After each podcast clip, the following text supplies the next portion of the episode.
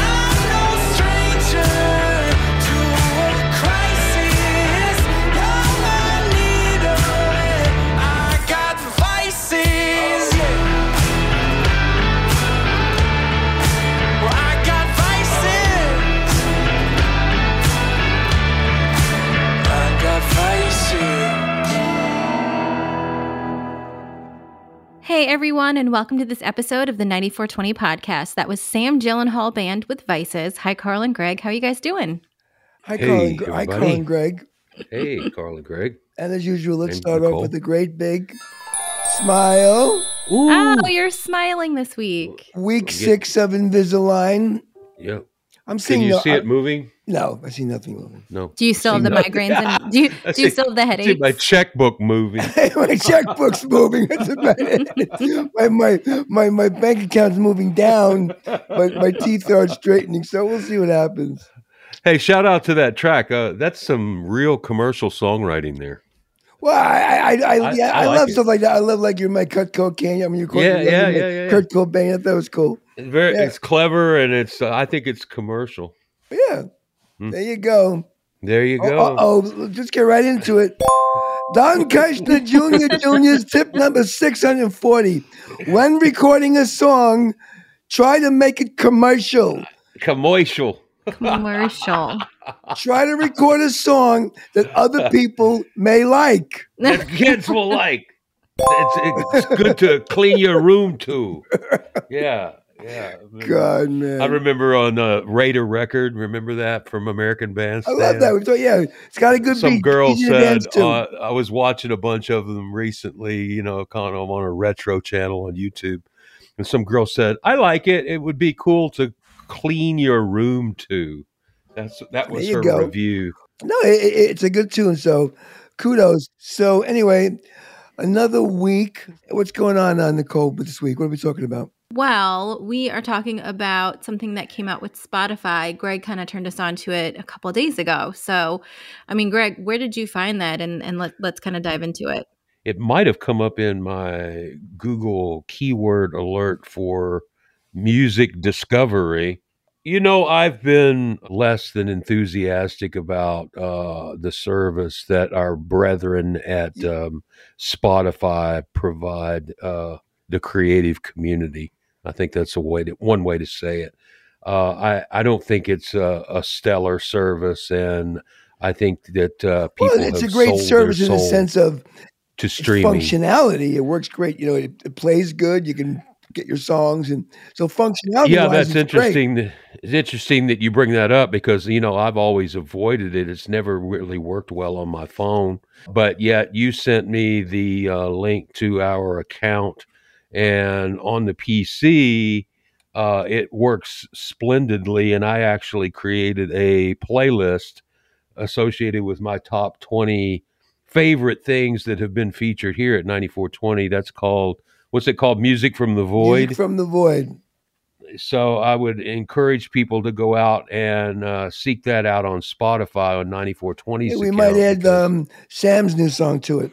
Yeah, Basically, it's come to light, and people are complaining about the idea that if you are willing to give up a certain portion of your royalty rate that Spotify agrees to pay you, they will make you, in essence, more discoverable by, I guess, having you participate in some algorithms that aren't available to everyone. Yeah, it's their discovery mode platform in exchange right. for a reduced royalty rate.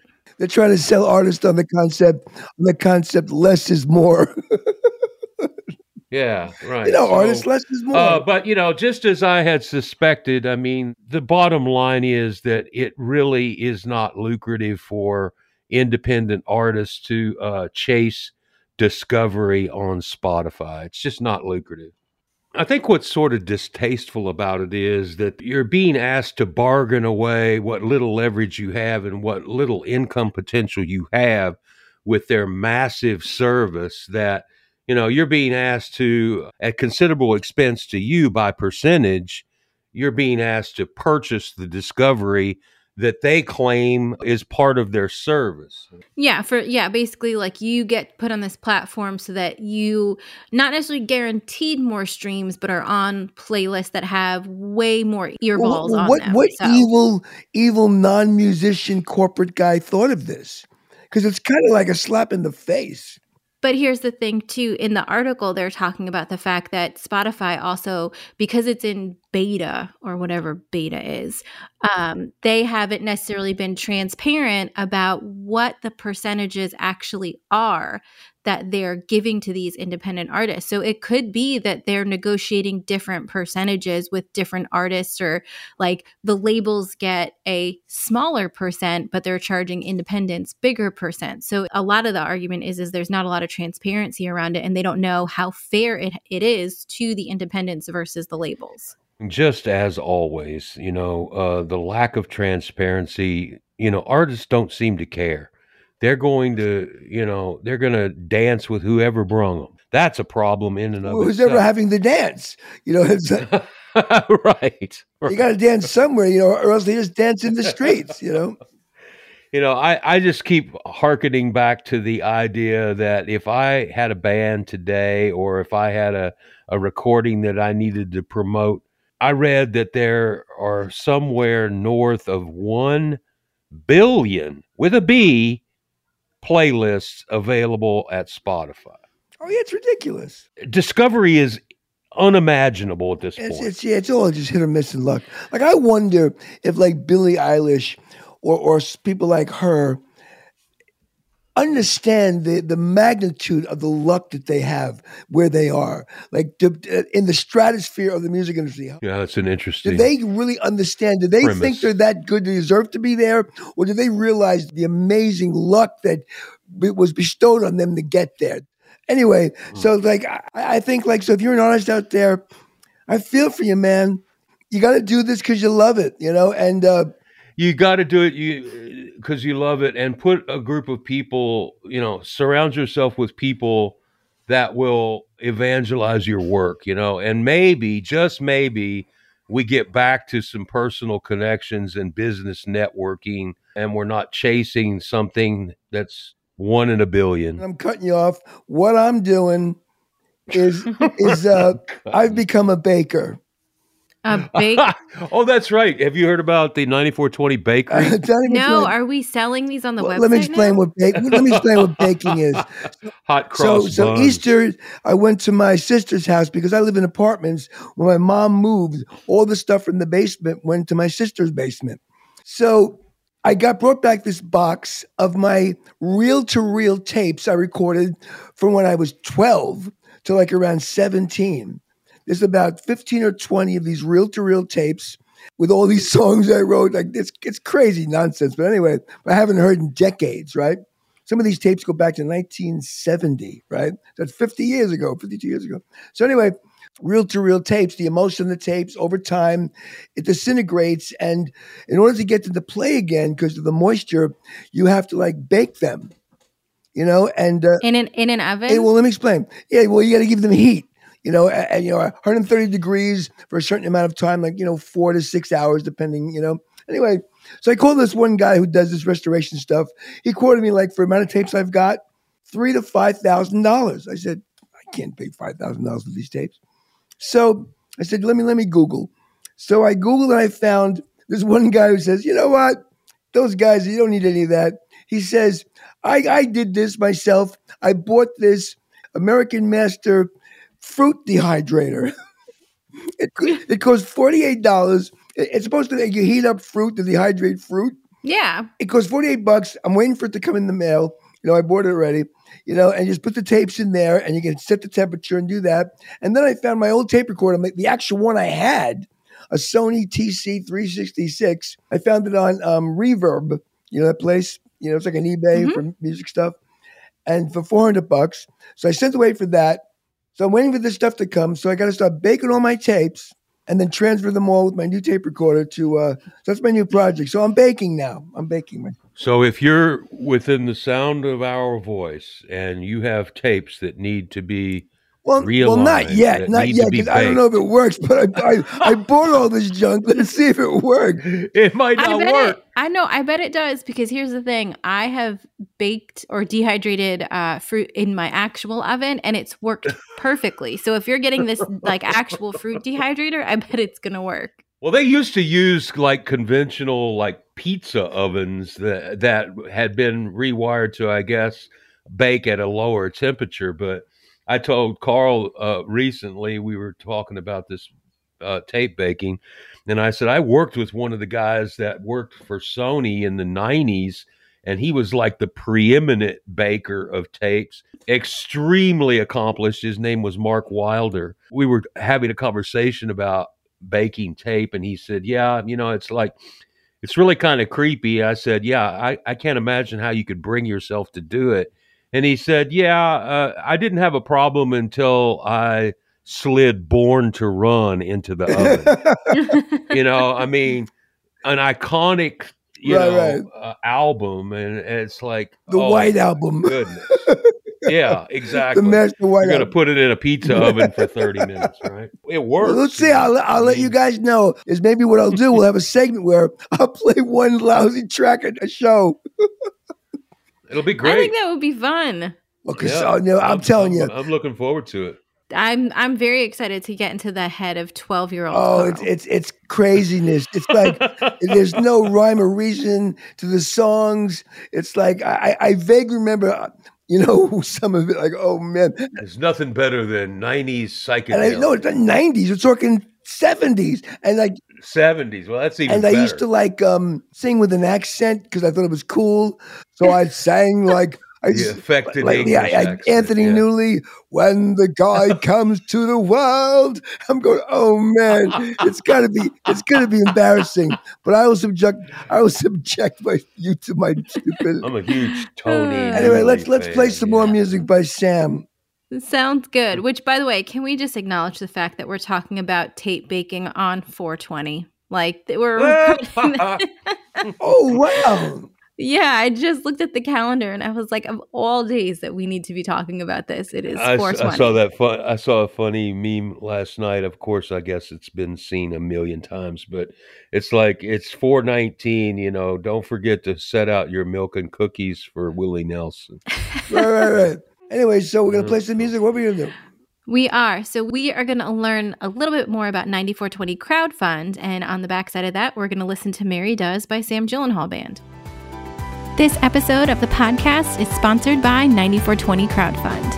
9420 Crowdfund, the premier crowdfunding platform for indie music artists. Get the best elements of crowdfunding without all the hassle. To learn more, go to 9420crowdfund.com. Again, that is 9420crowdfund.com.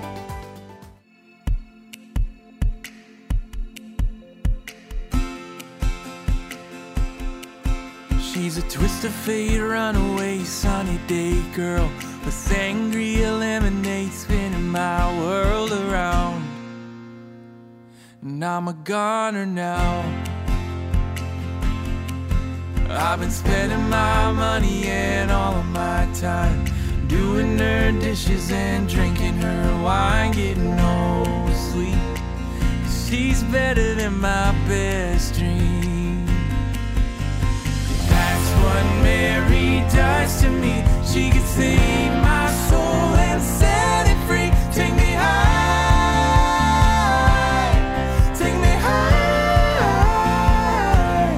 higher every heartbeat. Yeah, that's what Mary does to me.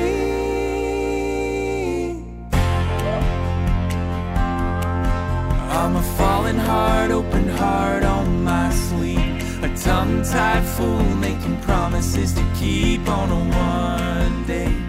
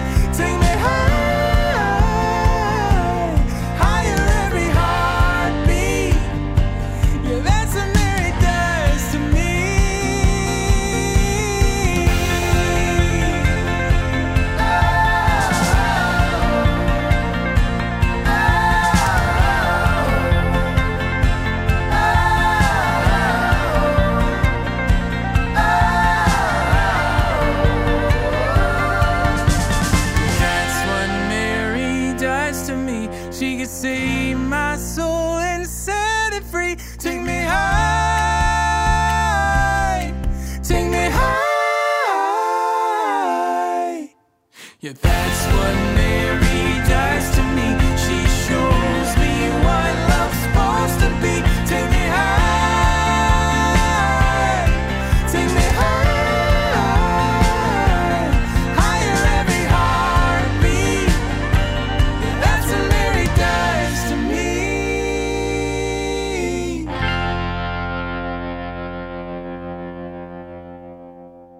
cool. Nothing like a Mary song. The reason that we found the Sam Gyllenhaal band is because Elena from one of our favorite duos, maybe April, is actually featured on Mary Does. So that's kind of Oh. how I found them on Instagram as I saw her face and I was like, this isn't maybe April. And the song Did she co? Did she co-write? I really don't know. We'll probably find out when we Mm. talk to uh, Sam Gyllenhaal band in a few minutes. But Because I think that the songwriting is uh, on point. You know, I think the songwriting is is the kind of thing that somebody else might consider cutting yeah, if they've got a, uh career going. You know. Well, and what drew me in too was the the start of it when they started doing like the harmonies and the melodies, and I was like, this is pretty kind of cool. Like this Yeah. is awesome, especially with Elena on it too. They've always maybe April's always brought beautiful harmonies Yeah, to I'm the a fan table. of hers. So So we spoke to um, Sam, right? we did. So we did speak to Sam and the band. They answered our questions of the week. So what are they? What are these questions we ask people? So the first question we asked them is to tell us a little bit about themselves. I'm Sam Gyllenhaal of Sam Gyllenhaal Band, and the other two members of my band are Alex Schreiner and Elena Stacy. I'm from North Carolina. Alex is from San Francisco, and Elena is from Chicago, but we all live in Nashville now. And we lean heavily on our three part harmonies and uh, basically just try to get songs stuck in people's heads. So I guess Elena's in the band now. I guess Yeah, Elena's in the band. I'm excited. I really do think that they have a r- good kind of vibe together. you know what it reminded me at some points of that chorus. I'll date myself a little, but remember that band Orleans from the '70s, Greg?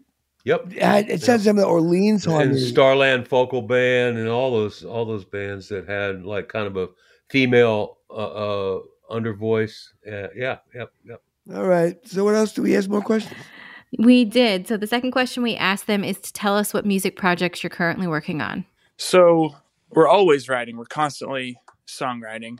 And we released our first single of the year back in March called Mary Does. And our plan is to release a single per month this year. So for April, it'll be a song called Blame It on the Moonlight. And I'm finishing up the mixing on that song right now, actually.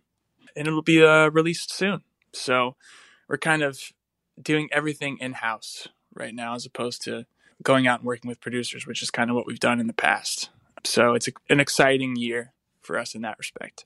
I'm just impressed with them kind of having it all in house, how commercial and how quality it sounds. That's kind of where I would have never thought that it was produced in house.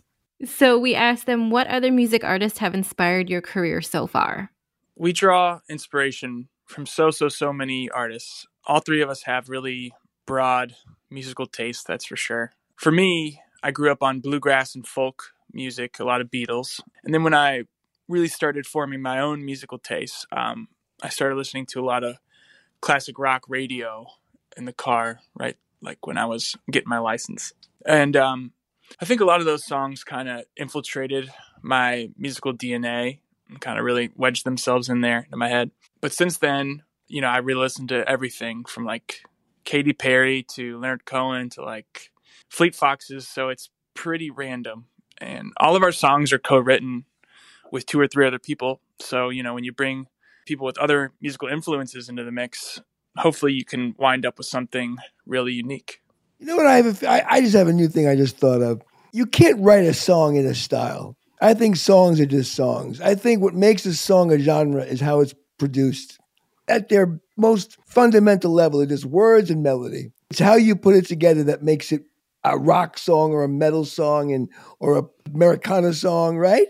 Well, I don't know. I mean, I, I think that the meter of lyric. I mean, certainly rap. Rap is going to Well, be no, different. I'm not calling about rap, but I think you could take Metallica songs, you know, slow them down, play them with a banjo, and it could be Americana. well, and I I- so I will say this too. Um, what did they just do with a there's a show Bridgerton on Netflix and all they do is they remix all of these pop songs into classical tunes. So they did an I think it was Alanis Morissette's um Ironic Right. and they put it in there There you go. and it it, it it was beautiful. And you would have never thought that that was unless you knew Alanis Morissette and that song that that was the pop song but it was the same lyrics the same melody just played differently. And I th- feel like artists have done that too which which is how they get around or at least they think they get around not necessarily copying someone else's stuff is they remix it into a, a different genre or something. Sometimes I think the I call them production driven things where sometimes they do not hold up as chords on a piano and a vocal or guitar vocal demos. They don't hold up that way. You know particularly like uh the really strong aggressive genres like speed metal. You know if you do uh, if you decide you're going to do uh, an acoustic guitar vocal version of a speed metal track, you likely are not going to have anything to play. I disagree. I think you can. I've, I've I've heard many a speed metal song re-transferred into like a polka. And I yeah right yeah there you go. By the way, we have to give a shout out. This is like the third person. It it only took 87 episodes for people to really Yeah, understand Be- Carl Beal- true love of the Beatles. Beatles are and get starting to like you know they're starting to rise, man. In the last three acts have all mentioned Beatles. And then what else do we ask? Uh, these Our guys? favorite question, what does a successful music career look like for you? A successful music career for me being able to make music and not have to rely on a day job, uh, which we all have day jobs right now. So we're all kind of, you know, working two jobs, two two full time jobs. And so the dream would be to just do the one, to do music and not have to do anything else. And then really to be able to tour and perform as much as possible with our original music. Performing is like our favorite part of the entire process for all three of us. We've talked extensively about that. So the more we get to perform, particularly our original stuff, the more we'll feel like we're doing what we're meant to do and, and, and doing it successfully. The last question we asked them was What are your thoughts on the music discovery process today? Greg's favorite question. Okay. The discovery process in music today is is beautiful and it's also kind of a freaking mess. You know, if we're talking about it from a perspective of being discovered by industry folks, then I think it can be a little tough out there since a lot of industry folks have to make their decisions based off of social media numbers and you know we don't like that and i don't think that they really like it either i think they would rather sign people based off of their musical abilities and that's just kind of not the world we live in right now. They don't have a lot of money to take chances on people i think and so they have to really have the numbers to back up signing somebody um, which i get i you know i understand that. I understand where that comes from. Though when you talk about fans fans discovering new music i think it's a beautiful thing because there are infinite ways to discover new music whether you know you're going back and discovering some artist from the 80s who's got like amazing b-sides or you know some soundcloud rapper making music in his mom's basement. Um, it's all cool Yeah, I, I like that point he made. He's right.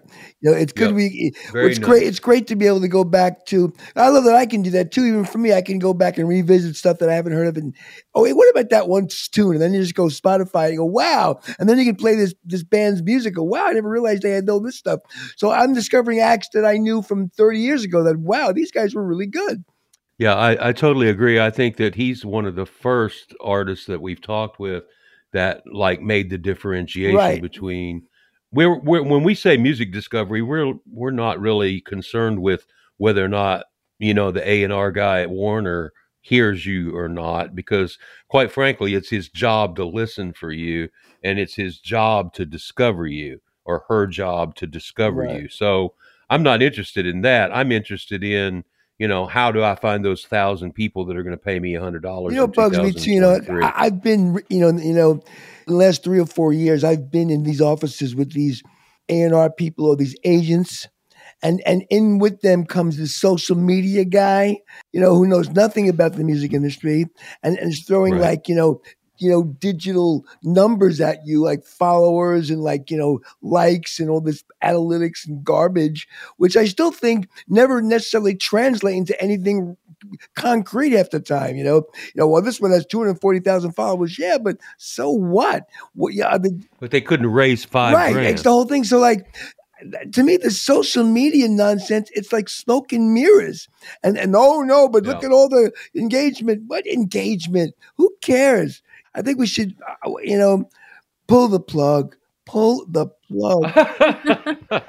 well, I, I do think it would be interesting. I have not seen a lot of people or talked to a lot of people that have connected, you know, like their social media network, that have actually connected it to physical spaces that they intend to play or whether or not their social media informs their booking strategy. You know, I, I've not talked to a lot of bands that are doing it at that level, but maybe your Instagram account can sell 100 tickets at a upcoming date.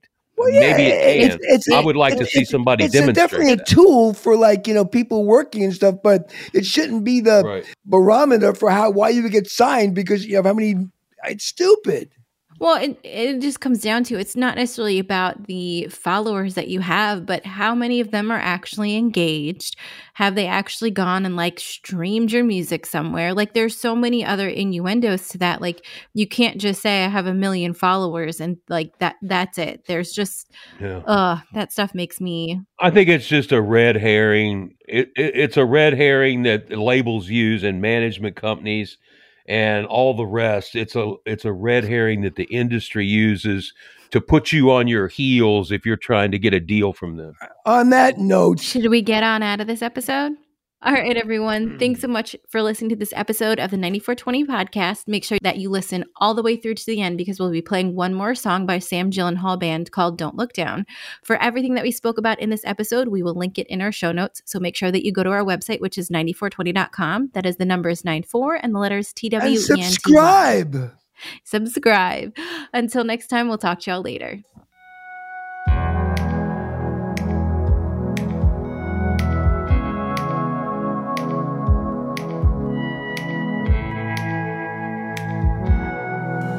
When I was five years old, I was told I could be whatever I wanted. So I tied my cape and told myself I was bound to fly. At 17, Toyota wings took off on a wild hair rocket.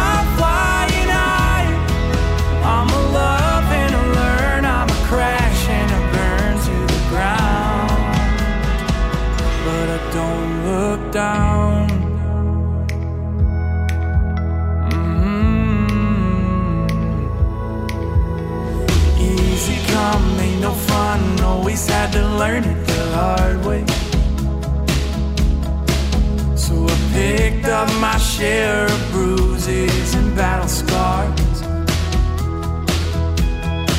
Yeah, cheap success and safety nets only ever left me hanging. So I chase what's out of reach and thank my lucky stars.